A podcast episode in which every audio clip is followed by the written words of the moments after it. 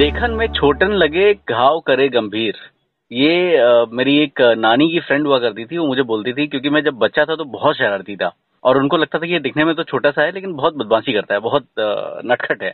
लेकिन ज़िंदगी में भी हमारे बहुत सारी ऐसी चीज़ें होती हैं जो देखने में तो छोटी लगती हैं। कई बार हमारा ध्यान उन पर नहीं जाता है लेकिन वो बहुत बड़ी गंभीर परिस्थितियों में लाकर हमें खड़ा कर सकती हैं। जैसे कि जो हमारे कितने सारे एक्ट्रेस मॉडल्स वगैरह होते हैं, हमने कितना सुना है कि राइनोप्लास्टी कराते हैं लोग, नाक की सर्जरी कराते हैं। एक ऐसा अंग शरीर का, जिसके बारे में हम बहुत ज़्यादा ध्यान नहीं देते हैं, जिसके बारे में हम बहुत ज़्यादा सोचते नहीं है। हाँ प्रतिष्ठा की बात ज़रूर होती है, नाक कट जाएगी, नाक काट दूँगा and all that kind of thing लेकिन ये जो नाक है, इसमें भी कैंसर होता है। मैंने तो कभी सोचा ही नहीं था। और जब मेरी बात हो रही थी डॉक्टर मनीष जैन से रिसेंटली तो डॉक्टर साहब ने बताया कि भाई इधर भी होता है और ये बड़ा यू नो कॉम्प्लेक्स टाइप की चीज़ें हैं। सो so, आज हम बात करते हैं doctor Manish Jain say about NESO pharyngeal cancer थोड़ा सा क्लिष्ट भी है लेकिन भाई इन सरल लैंग्वेज जो है नाक का कैंसर है और आज हम चर्चा करेंगे डॉक्टर मनीष जैन से। डॉक्टर साहब बहुत बहुत स्वागत है आपका एक बार फिर से और मज़ा आ जाता है आपसे हर बार बात करके। इसके पहले कि मैं आगे शो को बढ़ाऊं मैं हमारे लिसनर्स को बता दूँ कि शो चल रहा है कैंसर की बात डॉक्टर मनीष जैन के साथ, मेरे यानी विवेक शर्मा के साथ। और, सर, आज हम बात करना चाहेंगे कि ये नाक का कैंसर जो है, बड़ा आप बता रहे थे एक दिन की बड़ा कॉम्प्लेक्स है और इसमें बहुत सारी चीज़ें इन्वॉल्व होती हैं। क्या है ये एक्चुअली नाक का कैंसर? नेजोफेरेंजियल एक ऐसी एरिया है हमारे नाक के पीछे के हिस्से में। ये जनरली कैंसर बहुत रेयर है। दुनिया में ये कैंसर एक में एक लाख होता है दुनिया में।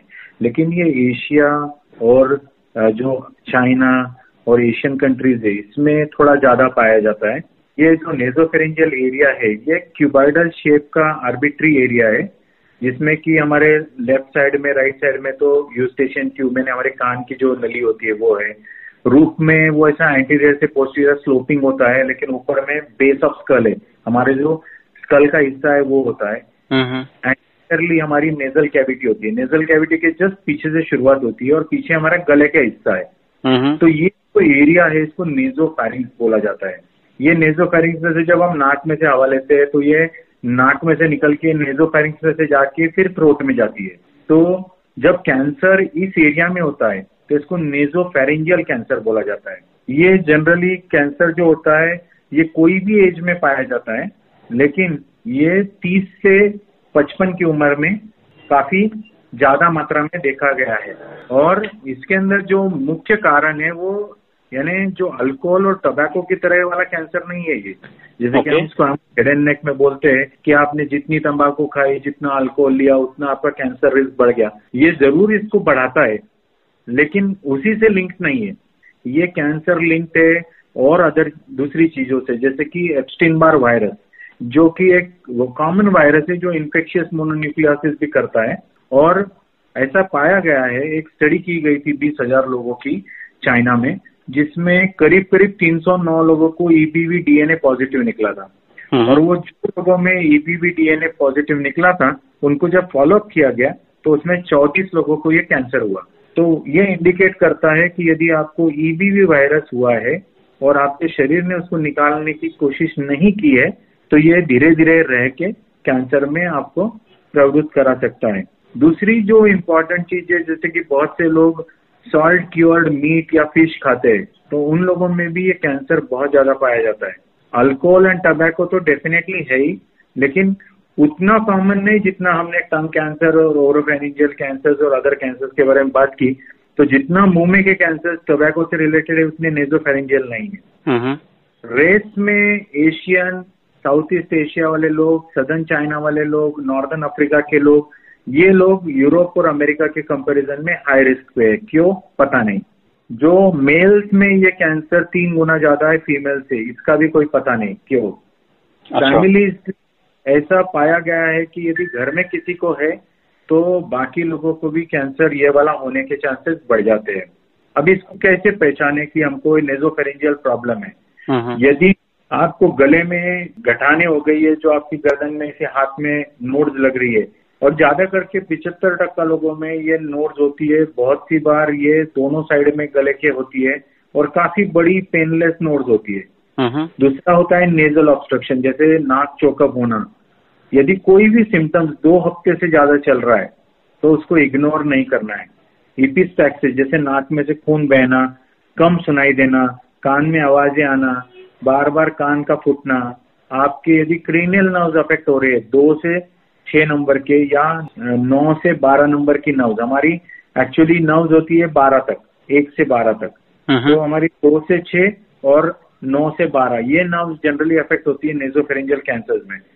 यदि हमारे बार बार गला पकड़ा जा रहा है यदि हमको हेडेक हो रहा है और कुछ लोगों में जैसे कि गर्दन में जिनको गांठे है और उनका ईबीवी e पॉजिटिव आता है Epstein Barr genomic material positive आता है डीएनए एम्प्लीफिकेशन पीसीआर मेथड से तो वो लोगों में भी नेजोफेरेंजियल कैंसर होने के चांसेस बढ़ जाते हैं।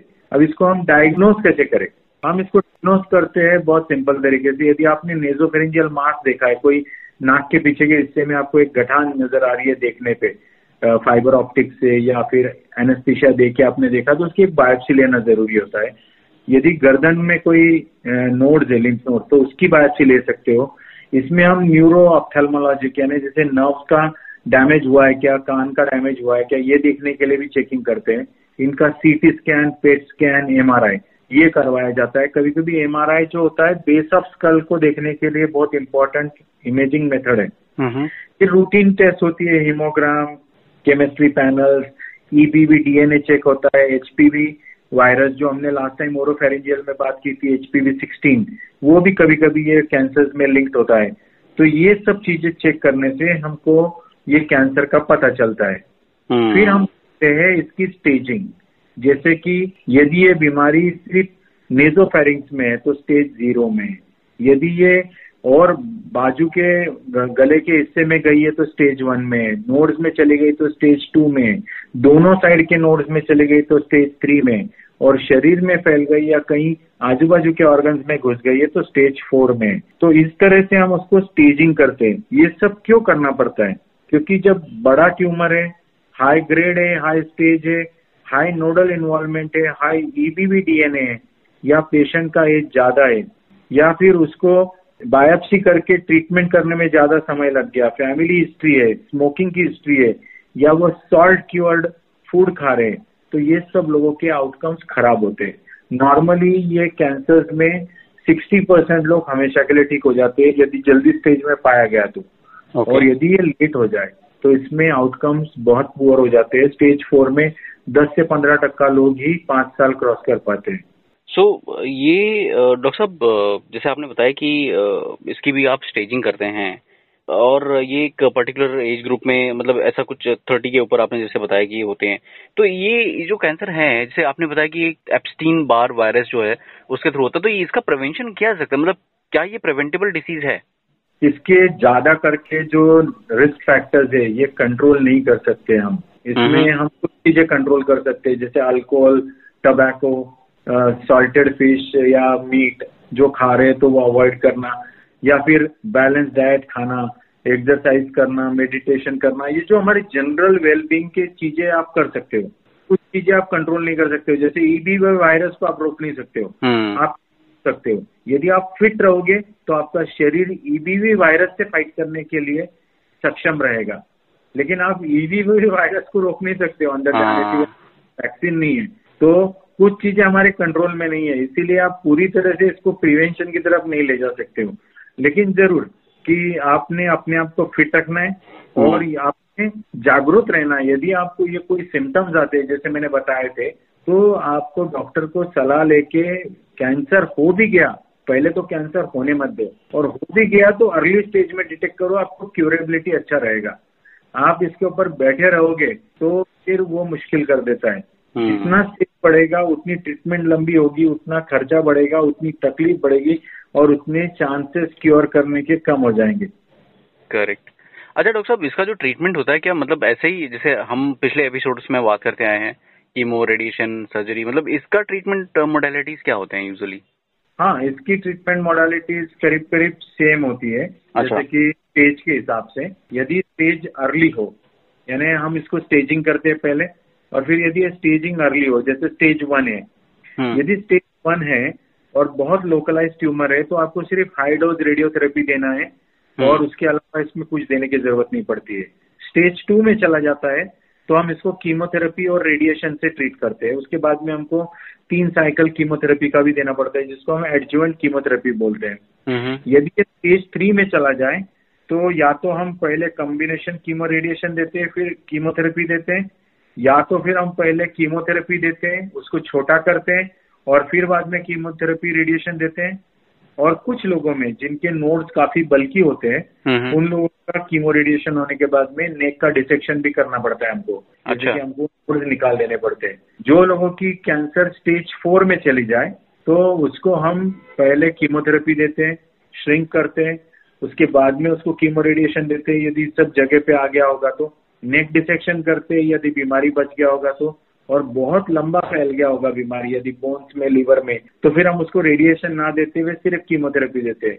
इसमें टारगेटेड थेरेपी जैसे सिटुक्सिमाब नाम का ड्रग भी है हम्म, हम्म, जो कि एक इम्पोर्टेंट टारगेटेड थेरेपी मोनोक्लोनल है ईजीएफआर के अगेंस्ट हम्म, वो भी यूज़ होता है। इम्यूनोथेरेपी का रोल इसमें अभी इवेल्युएट हो रहा है। ये कोई बहुत क्लासिकल इम्यूनोथेरेपी का कैंसर नहीं है एट अच्छा। प्रेजेंट हम्म, लेकिन वो डेफिनेटली उसमें ट्राई किया गया है। और जिन लोगों का ये बीमारी पलट के आ जाता है, जैसे कि पहले ट्रीटमेंट ली और पलट गया तो फिर उसमें वापस से वही स्थिति होती है कि वो लोकलाइज्ड है तो आप उसको सर्जरी भी कर सकते हो। वो यदि बहुत लोकलाइज्ड है ऑपरेट नहीं कर सकते हो तो रेडिएशन भी दे सकते हो। और फैल गया हो तो सिर्फ़ कीमोथेरेपी या टारगेटेड थेरेपी पे इन लोगों को आप रख सकते हो। अच्छा डॉक्टर साहब, इसमें सर्जरी कितना कारगर होता है? छोटी सी जगह है और कई सारे यू नो अंग इसमें जुड़े होते हैं। कितना कारगर होता है सर्जरी इसमें? सर्जरी इसमें जनरली नहीं की जाती है नेजोफेरेंजियल कैंसर में, क्योंकि ये काफ़ी डिफ़िकल्ट सर्जरीज होती है।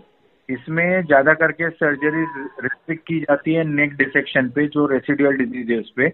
इसमें मेन ट्रीटमेंट हमेशा कीमोथेरेपी कीमो रेडिएशन होता है। लेकिन सिलेक्ट केसेस में जब रिकरेंस हो गया है तब आप सर्जिकल रिसेक्शन कर सकते हो। हम्म, हम्म, और कहीं कहीं पे जैसे कि स्पेशलाइज सेंटर्स हो हम्म, तो वहाँ पर ये सर्जरीज करने के पॉसिबिलिटीज बढ़ते हैं क्योंकि इसमें काफ़ी टेक्निकली चैलेंजिंग सर्जरीज होती है। अच्छा डॉक्टर साहब जैसे किसी को हो गया मान लीजिए कि नेसोफेरेंजियल कैंसर और तो उसकी लाइफ में प्रभाव क्या पड़ता है? बिकॉज़ नाक से जुड़ी चीज़ें नाक तो कितनी इंपॉर्टेंट है। सांस नहीं लेंगे तो परेशानियाँ हैं। स्मेल है बहुत सारी चीज़ें हैं तो उनकी लाइफ में यूजली क्या प्रभाव पड़ता है? जनरली हम जब कैंसर को लड़ते हैं तब हम ये सब चीज़ें नहीं सोचते कि हाँ। बाद में होगा। युद्ध में कभी भी आप ये नहीं सोचोगे कि आपके कपड़े काले हो जाएँगे या उंगली कट जाएगी। ये सब चीज़ें नहीं होती जीतना ये उद्देश्य होता है। तो जब आप कैंसर से जीतने के लिए लड़ते हो तो इसके अंदर आपके कुछ चीज़ें जा सकती है कम हो सकती है। जैसे हियरिंग लॉस हो सकता है।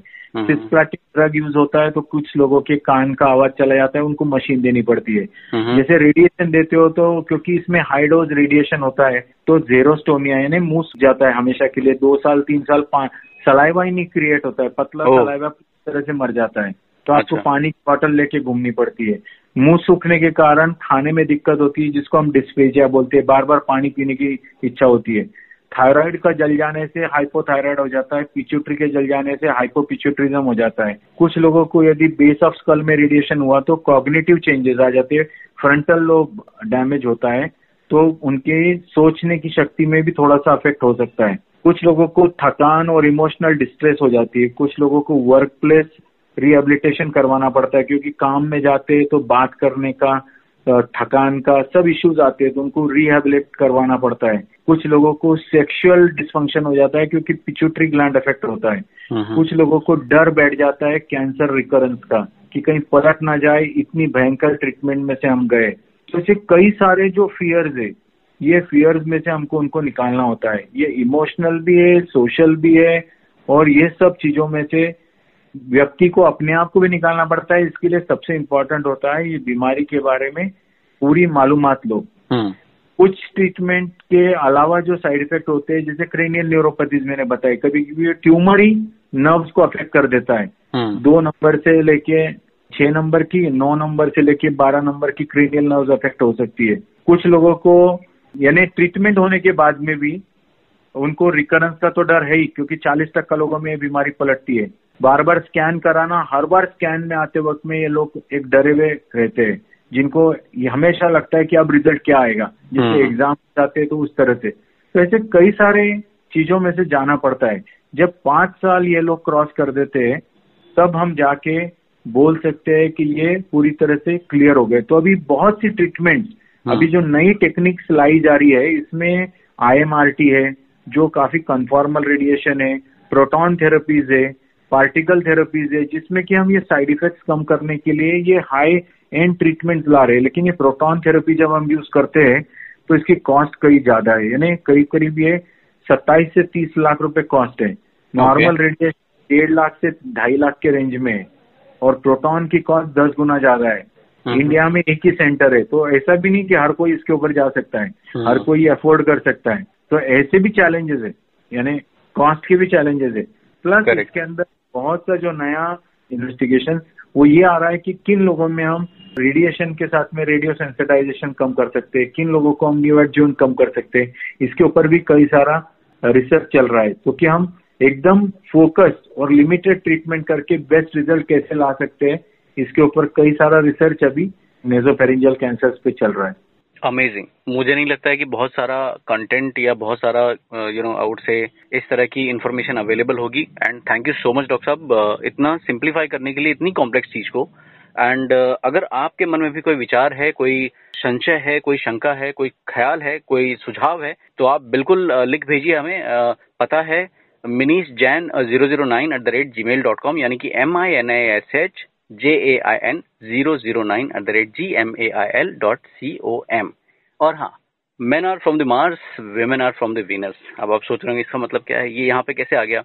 क्योंकि हम मेन और वेमेन दोनों डिफरेंट होते हैं हर मामले में या कई सारे मामलों में आउट से तो इनके कैंसर भी अलग होते हैं, इनके डिटेक्शन भी अलग होते हैं, इनके प्रिवेंशन भी अलग हो सकते हैं।